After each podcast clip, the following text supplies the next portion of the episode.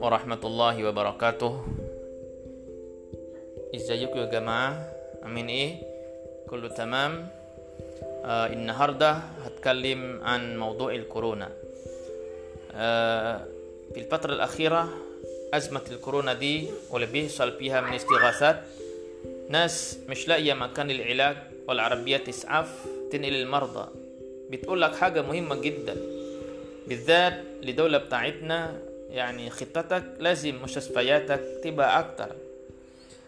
للأسف الناس مش قاعدة في بيوتها مش ملتزمة بالتعليمات ولو نزل ما بيبقاش واخد حذره. وكل يوم بيستغربوا إن عدد المصابين والوفيات بيزيد. طب هقول على نصايح مهمة جدا لكل واحد بخصوص الكورونا. احمي نفسك بنفسك. ابعد عن أي حد. اتنين متر على الأقل. اغسل ايديك بالصابون كتير. البس كمامة. آه ابتعد عن أي تجمعات. ما تزورش حد وما تخليش حد يزورك. اقعد في البيت. شوف لك كتابين. اقراهم. واشتغل على نفسك شوية. الموضوع مش سهل بس دي الطريقة الوحيدة للحد من الانتشار أكتر من كده. احمي نفسك. السلام عليكم ورحمة الله وبركاته.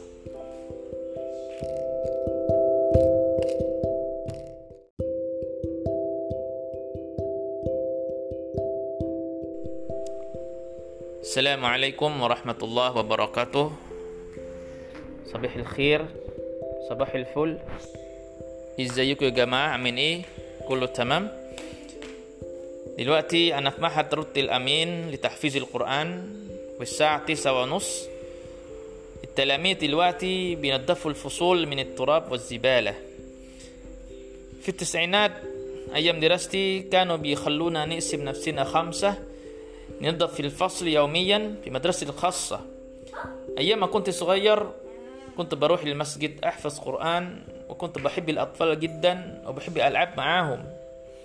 ومن أحلى المواقف اللي عدت عليا في طفولتي وأنا صغير كان بابا جايب لي شيخ يحفظني القرآن. آه فأنا كنت دايما بحب أحفظ بصوت الشيخ مطرود على الكمبيوتر وكنت تقريبا بقلده. وبابا ربنا يخليه لنا صوته برضه حلو جدا ما شاء الله في القرآن. آه وعادة بيقرأ بصوت عالي فأنا تقريبا كنت متأثر بيه. وحقيقي أكتر حاجة بتمناها إن ربنا يرزقني بولد يكون صوته حلو في, قر... في قراءة القرآن ويفضل طول الوقت يقرأ بصوته كده في البيت. آه يا رب تكونوا استفدتوا من كلامي النهاردة والسلام عليكم ورحمة الله وبركاته.